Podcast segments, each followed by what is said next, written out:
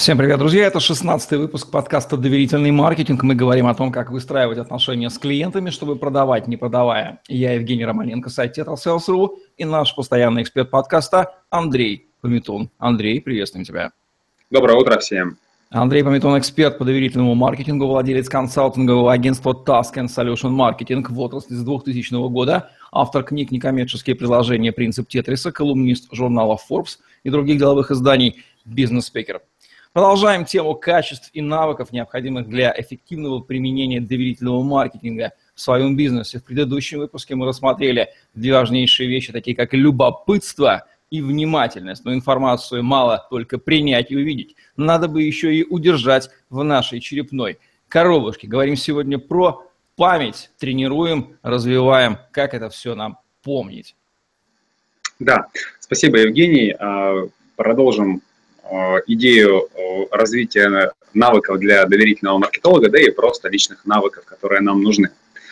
А, но, как всегда, попробуем начать с лирического отступления. Так как мы все живем в информационном пространстве, так как нам всем нужно постоянно э, коммуницировать, взаимодействовать, обрабатывать, перерабатывать и выдавать какую-то информацию людям, нам нужно научиться с ней работать.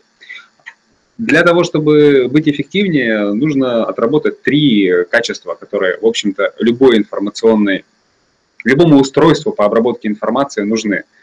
Скорость ввода, скорость переработки информации и скорость вывода информации. Вот у нас есть компьютер, у него есть клавиатура, есть процессор и есть, собственно, там, принтер или экран, который информацию выводит. С каким качеством и с какой скоростью выводим информацию мы? Мы уже говорили о том, что внимательность и любопытство, они открывают вот этот вот канал приема информации, которая может попасть к вам в голову. Мы вчера зацепили тему чтения и рядом с ним лежащего скорочтения, которое помогает вам эту информацию как можно быстрее загружать. Не только быстрее читать книги, но и быстрее читать любые обзоры, любую аналитику, письма, отчеты, брифы, статьи, все что угодно, все, что вам попадает в текстовом виде – через глаза в голову. Это вы должны впитывать в себя быстро, как губка, практически моментально. Точно так же, как вы смотрите на улицу, видите картину, и вы понимаете, что вы видите. Точно так же необходимо научиться смотреть на текст, чтобы видеть его сразу целиком и воспринимать целиком. Но ладно, за воспринимать информацию научились, предположим. Впитывать информацию мы можем. Как ее удержать в голове? Я часто в разговорах о скорочтении слышу такое вопрос или такую издевку небольшую. Ну ладно, прочитал ты э, пять книг вместо одной. А сколько у тебя информации осталось в голове? Окей, задаю вопрос встречный. Ой, ты прочитал свою одну книгу, а сколько информации у тебя осталось в голове? Собственно, человек, прочитав хоть одну книгу, хоть пять, не может даже в 30 секундах сделать какие-то ключевые выводы. Я на собеседованиях регулярно задаю людям вопрос прямо. Какую ты деловую книгу последнюю прочитал, какую ты художественную книгу последний раз прочитал. Художественную книгу прочитал, прекрасно. Расскажи в, в одном, в двух, пяти предложениях содержание книги, о чем там была речь. Деловая книга. Какие ты главные выводы сделал? Что ты из этой книги вынес? Каким изменением жизни она тебя подтолкнула? Оп. И человек с этой одной книгой сидит и не знает, что ответить. Хорошо, а какую до этого книгу прочитал? А когда прочитал? Выясняется, что мы читаем, воспринимаем медленно и ничего не оставляем у себя в голове. Как оставлять информацию в голове? Потому что клиент, который рассказывает вам какую-то информацию, вы видите, читая эти сайты своих э, клиентов, потенциальных клиентов, вы приходите на выставку, вы смотрите на стенды своих потенциальных клиентов, вы разговариваете, вы читаете чужую рекламу, что у вас останется в голове о вашем клиенте, что вы сможете использовать для своей работы дальше. Прежде всего, первое главное условие при начале работы с любой информацией – это вопросы. Для себя я сравниваю умение задавать вопросы предварительные с расстановкой крючков, которые ты в воду забрасываешь. Ну, ты в информационный поток можешь просто войти с голыми руками и пытаться там что-то поймать. Может быть, тебе что-то в руки прилетит, упрется в тебя, и ты это уп, и схватишь. И поймаешь. Но по большей части это все проплывает мимо тебя. И если ты не расставил свои там приманки, если ты не забросил эти крючки, не поставил вопросы, навряд ли эта информация у тебя осядет. Поэтому список вопросов, которые вы хотите узнать у клиента, должен быть обязательным. Практика спин вопросов, э, которую, о которой рассказывает Нил Рекхэм. Подготовьтесь к ним. Не пытайтесь задавать эти вопросы по наитию или сейчас я на ходу придумаю и решу, что спрашивать у клиента. Запишите вопросы до начала встречи. Ситуационные, проблемные, извлекающие, направляющие. Как вы их сформулируете? Попробуйте их произнести. Почувствуйте эти вопросы на языке. Почувствуйте, как они у вас тут звучат, как они у вас срываются, насколько это естественно или наигранно звучит. Умение задавать вопросы – это одно из главных условий того, что у вас какая-то информация сядет в голове. Поехали дальше. Тогда, когда у вас есть вопросы, когда у вас есть осевшая информация, нам есть что запоминать. Если вы не задали вопросов, в одно ухо влетело, в другое вылетело, до свидания, все, все пропало. Вся информация пропала. Какие техники запоминания существуют, какие способы того, чтобы информация э, осталась, мы затронули на предыдущем подкасте, когда говорили о периодичности запоминания, да? Евгений, помнишь, было такое, да? Я ничего не путаю. Я это правильно запомнил. Вот, э, периодичное запоминание, когда вы через увеличение, с увеличением интервала времени повторяете какую-то нужную вам информацию для того, чтобы она у вас зафиксировалась в голове. Но это так называемое техничная зубрежка, когда вы пытаетесь что-то зазубрить, зафиксировать у себя в голове. Как фиксировать лица, цифры, слова? Какие упражнения можно использовать для того, чтобы это легче запоминать? Упражнение про запоминание имен я тоже рассказал на предыдущем а, а, видеоподкасте. А, образное, поэтому сейчас мы не будем к нему приходить. Но вот запоминание имен связанное с запоминанием лиц, усиливает ваш навык на порядок, усиливает ваш навык коммуникации на порядок. Сколько раз у вас было такое, что вы видите человека и не можете вспомнить, а где же я его видел? Что-то лицо знакомое, а где мы с ним встречались, я не понимаю. Вам подходит человек, здоровается, а вы лихорадочно в голове начинаете соображать, блин, где я его увидел, как его зовут вообще, о чем с ним разговаривать, чем он занимается, не понимаю. Чтобы такого не происходило, нужно научиться запоминать лица запоминанием лиц та же самая проблема, которая, э, которую мы озвучили с запоминанием образов и окружающего мира. Мы не описываем ничего. Попробуй сейчас описать словами лицо какого-то человека напротив тебя. Передо мной сидит Евгений, у него высокий лоб, у него на лице очки – у него а, овальное, а, а, овальное лицо, у него ровный подбородок, у него равные губы верхние и нижние, у него ухо находится на уровне глаза. То есть я сейчас напис, описываю тебя. И эти слова, которые я произношу, они фиксируют картинку у меня в голове. Если я это произнес, если я эти слова озвучил, значит я это запомнил. Не обязательно описать все лицо возможно описать какие-то характерные черты, которые есть на этом лице. Возможно описать какие-то характерные черты э, глаз, носа, щек, губ, лба. То есть вот чем человек отличается от других, э, на ваш взгляд. И эти пару черт произнести у себя в голове, записать. Что вам поможет для того, чтобы этот навык себе развить? Очень, кстати, классный навык для того, чтобы вспоминать любое лицо и потом привязывать к этому лицу любое имя и называть его, вот такая связка лицо-имя, оно гораздо крепче фиксирует в памяти а, эту конструкцию, чем просто имя. Составьте для себя список черт лица, которые бы вы могли назвать. Лоб, какой он может быть? Щеки, какие они могут быть? Овал, какой он может быть? Брови, какие могут быть? Глаза, какие могут быть? Губы, какие могут быть? Подбородок, какой может быть? Я специально для себя это когда упражнение делал, сидишь и думаешь, а как же это вот назвать? Как вот назвать вот это вот, когда нос вот чуть-чуть, вот как вот такой, не, кар, не нос, не картошка, а вот чуть-чуть, вот только вот э, там какая-то шишка на на окончании. Есть прямой нос, есть горбинкой нос, есть нос трамплином, э, крылья носа какие могут быть, там, сжатые крылья носа, узкий, узкий нос, широкий нос, там, э, разнесенные крылья. И вот эти все ваши слова, которые вы для себя примете, всю вот эту терминологию, которую вы пропишете, поможет вам легче воссоздавать, точнее, использовать эти слова и легче описывать лицо человека.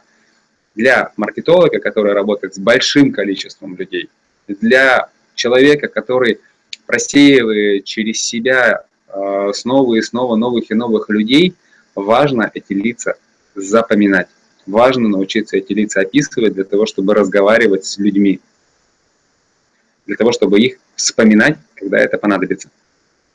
Это вопрос о лицах. О именах мы уже знаем, лица плюс, лицо плюс имя.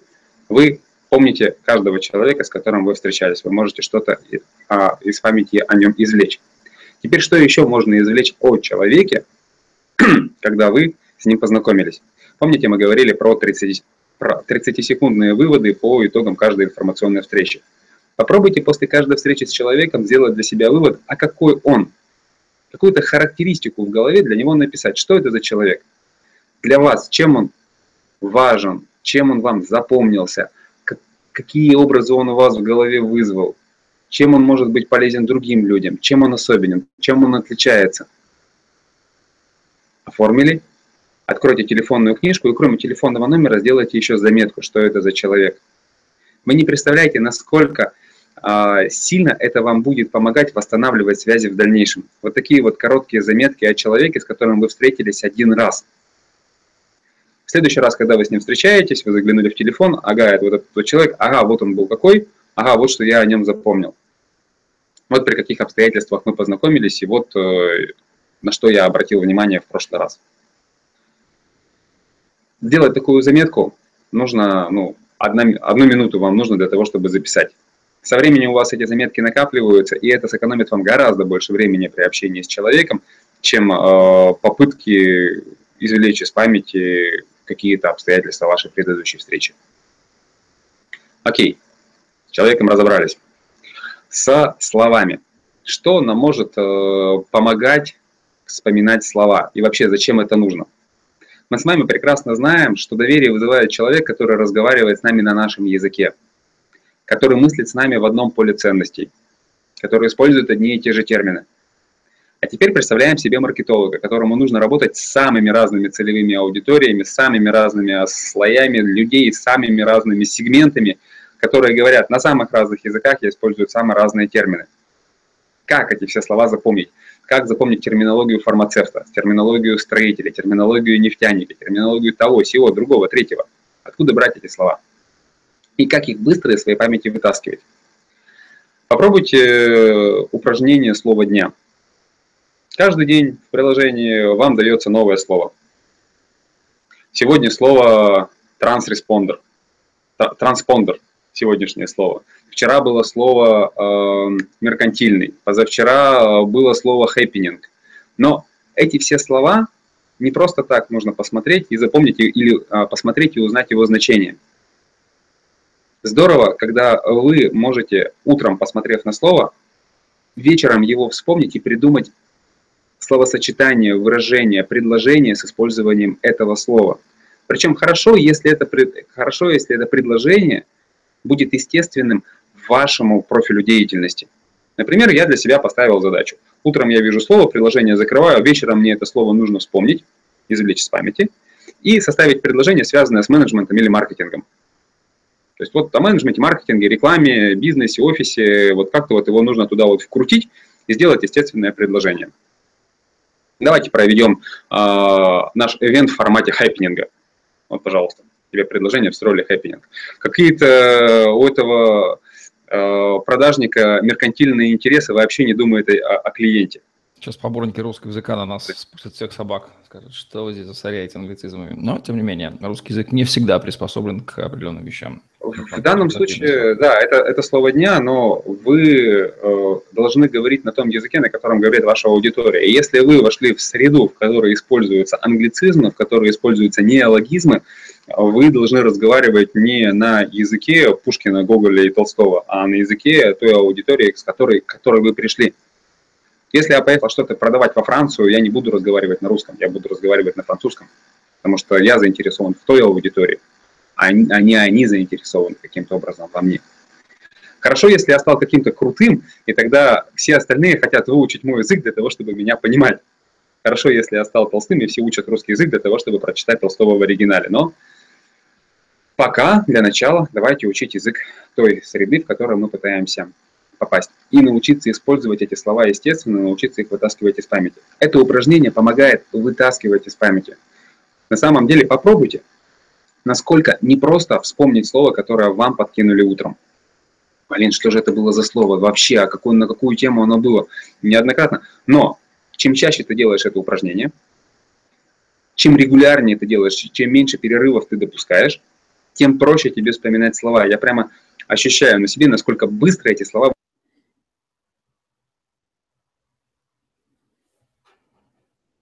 Андрей?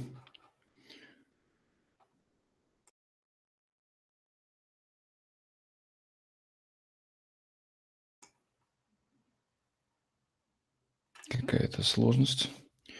Подождем.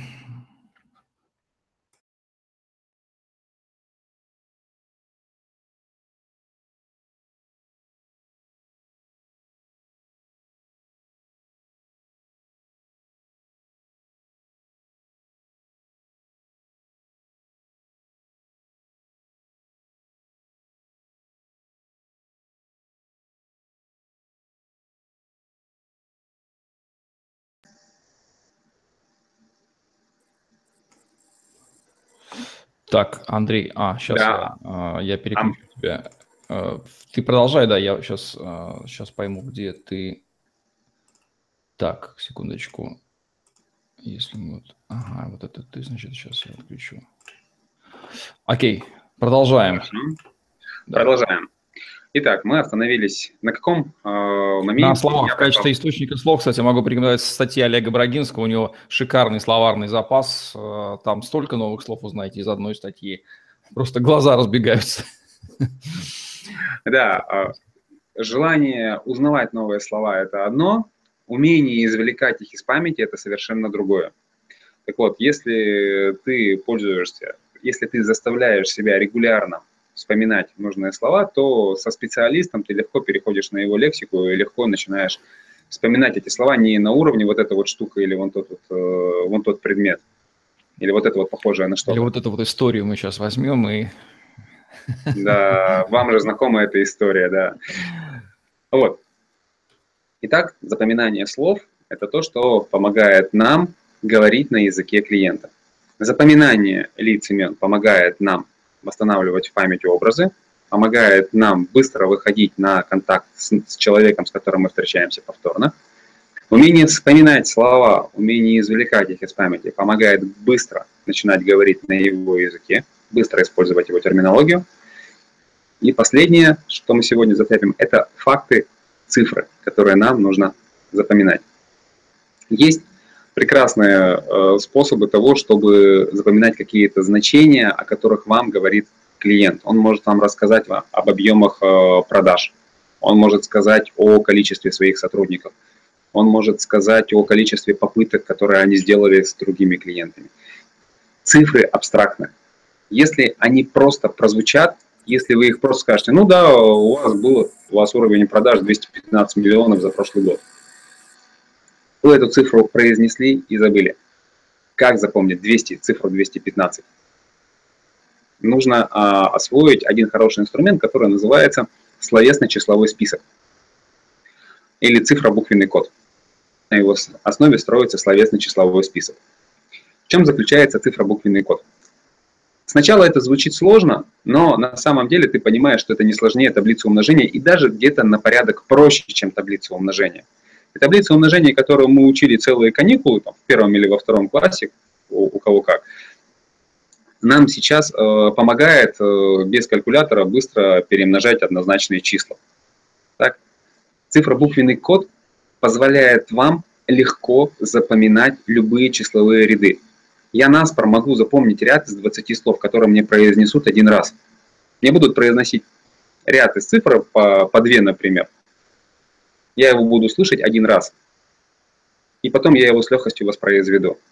Не потому, что у меня память гениальная, потому что я использую механику цифра буквенного кода. В чем она заключается?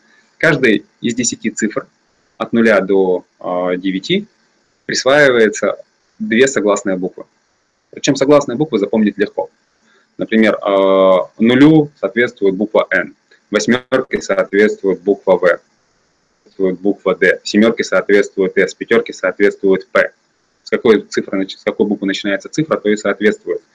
А, с ними парные буквы. Восьмерки В и F, пятерки P и B, а, нулю N и M, а, семерки S и Z. Сложнее с э, тройкой, потому что Т уже занято на двойке, D и T. У тройки К и Х, но можно запомнить, К состоит из трех палочек тройка. Единица это Г, но можно запомнить, что Г как на единицу похоже, Г и Ж. Ну и последнее там, девятка это R, а, девятка чем-то похожа на R, R и C. И что мы еще не назвали? Вроде бы все. Четверка, Ч еще, а, с чего начинается и парная ей. Для того, чтобы запомнить двузначное слово, нужно вспомнить для того, чтобы запомнить двузначное, двузначное число, нужно вспомнить слово, которое начинается с этих двух, в которой первые две согласные буквы – это те цифры, которые в слове стоят. Например, а, какое число мы скажем, там 214 миллионов за прошлый год. Надо э, составить слово из э, букв, которые в начале, из слова, которое в начале будет D и T, потом а, Г или Ж, и потом Ч или Щ сложное слово, а, сложная цифра, обычно такие я составляю из двух слов. Например, 12 а, это а, надо с буквой D или Т, йод, например, так, и потом Г и Ж или Г и 14. ГЧ, ну, есть у нас, например, рынок Гача. Там, йод купил на Гаче. Все, для меня йод и гача, и вот оно, э, Д, Г, Ч. А, и я точно теперь могу сказать, что двойка, единица, четверка. Картинку запомнить легче. Например, э, картин, э, слово, обозначающее папка, это 553. То есть любое слово можно легко расшифровать. В чем заключается словесно-числовой список, который строится на цифробуквенном коде? Вы составляете для себя список слов, из трех букв. Ну, вот как я сейчас сказал, папка. Вы, можете запоми... вы сможете запоминать слова не по два, не, по... не двузначными числами, а трехзначными числами. Легко запомнить свой ЕНН, легко запомнить номер расчетного счета. С одной стороны, кажется, ну, чего, зачем мне запоминать, если у меня всегда есть э, смартфон, если у меня всегда есть приложение, если я всегда могу туда записать какие-то заметки, надиктовать. Но Интернет не всегда бывает для того, чтобы достучаться в Evernote, телефон не всегда заряжен для того, чтобы в него залезть, да и не всегда удобно доставать телефон для того, чтобы сказать, дайте, дайте, я сейчас проверю. Насколько хороший эффект вызывает ваша способность взять и произнести какую-то цифру. Да, я все помню. Мой расчетный счет и назвали. А, мой ЕНН, да, вот, пожалуйста, мой ЕНН. Цифры, которые вы легко сможете называть с клиентом, о его объемах продаж, о его объемах производств, о количестве его сотрудников, о количестве его задач, о количестве любых предметов, о позиции в его ассортименте, позиции в, э, в его интернет-магазине, покажут клиенту, что вы разбираетесь в его бизнесе получше, чем некоторые из его продавцов. А это даст вам по сравнению со всеми остальными а, желающими посотрудничать с этой, с этой компанией или с этим человеком. Вот, что хотелось сегодня рассказать про память лиц, запоминание а, слов и запоминание цифр. Для того, чтобы легко разговаривать с любым из ваших клиентов не голословно, не историями, не какими-то образами, а четкими конкретными цифрами, фактами, понятиями. В общем, несмотря на то, что за цифры, понятия отвечает, отвечает логично левое полушарие, да, а правое полушарие за образы. Запоминается хорошо оно образами, но с клиентами надо говорить теми же, теми же цифрами, поэтому мы переключаемся с одного полушария в другое. У меня, например, правое полушарие развито, ну, как у любого логика, плоховато, поэтому как-то проще запомнить цифры, честно говоря. Ну, кому-то, у кого с цифрами сложно, кто для кого все цифры одинаковые, те, может быть, вот те механики, которые ты дал, перевода в образы йод на гаче очень вполне внедряется в память и остается там навечно. По поводу, по поводу использования логических и эмоциональных образов. Я для себя считаю, что мозг человека – это сейф с двумя ключами – эмоциональным и рациональным. То есть, когда мы пытаемся использовать только один ключ, нам очень сложно достучаться в голову человека. Когда мы можем работать двумя ключами, переключаться между цифрами и образами, мы делаем наше предложение рекламное, нашу речь, наше выступление более объемным. Я могу опираться и на факты, подтверждая свои обещания, и я могу обещать рисовать образы или рассказывать истории, рассказывать о том, что было, о том, что будет, о том, что человек сейчас чувствует, и в то же время подтверждать это какими-то конкретными словами, конкретными цифрами. Вот это уже совершенно другой уровень коммуникаций. Совершенно верно, потому что разговаривать на одном языке, это все равно, что со всеми пытаться разговаривать по-английски, вне зависимости от того, понимают это или нет, если не удивляются, почему тебя не понимают, не понимают. Ну, владеть разными иностранными языками, в том числе владеть языками логического разговора, эмоционального, писательного, да вообще владеть русским языком, это все хорошее качество для маркетолога, тем паче для того, кто выстраивает доверие. Доверие – это коммуникация, это для этого должен быть своим барьер, свой чужой, то есть свой язык, понятный язык на языке вашего клиента. Разговор здесь, конечно, это очень важная вещь. Ну что ж, Андрей, спасибо. Завершаем наш сегодняшний выпуск подкаста «Доверительный маркетинг», где мы говорим о том, как выстраивать отношения с клиентами – чтобы продавать. Не продавая, Андрей Пометун, Евгений Романенко были с вами. Лайк, комментарий, смотрите нас на Тетрасселс в YouTube, в постере. Хэштег Андрей Пометун, Тетрасселс вам в помощь. Тренируйте память. На сегодня все. Всем отличного дня. До новых встреч. Пока. Всем хорошего дня. Пока.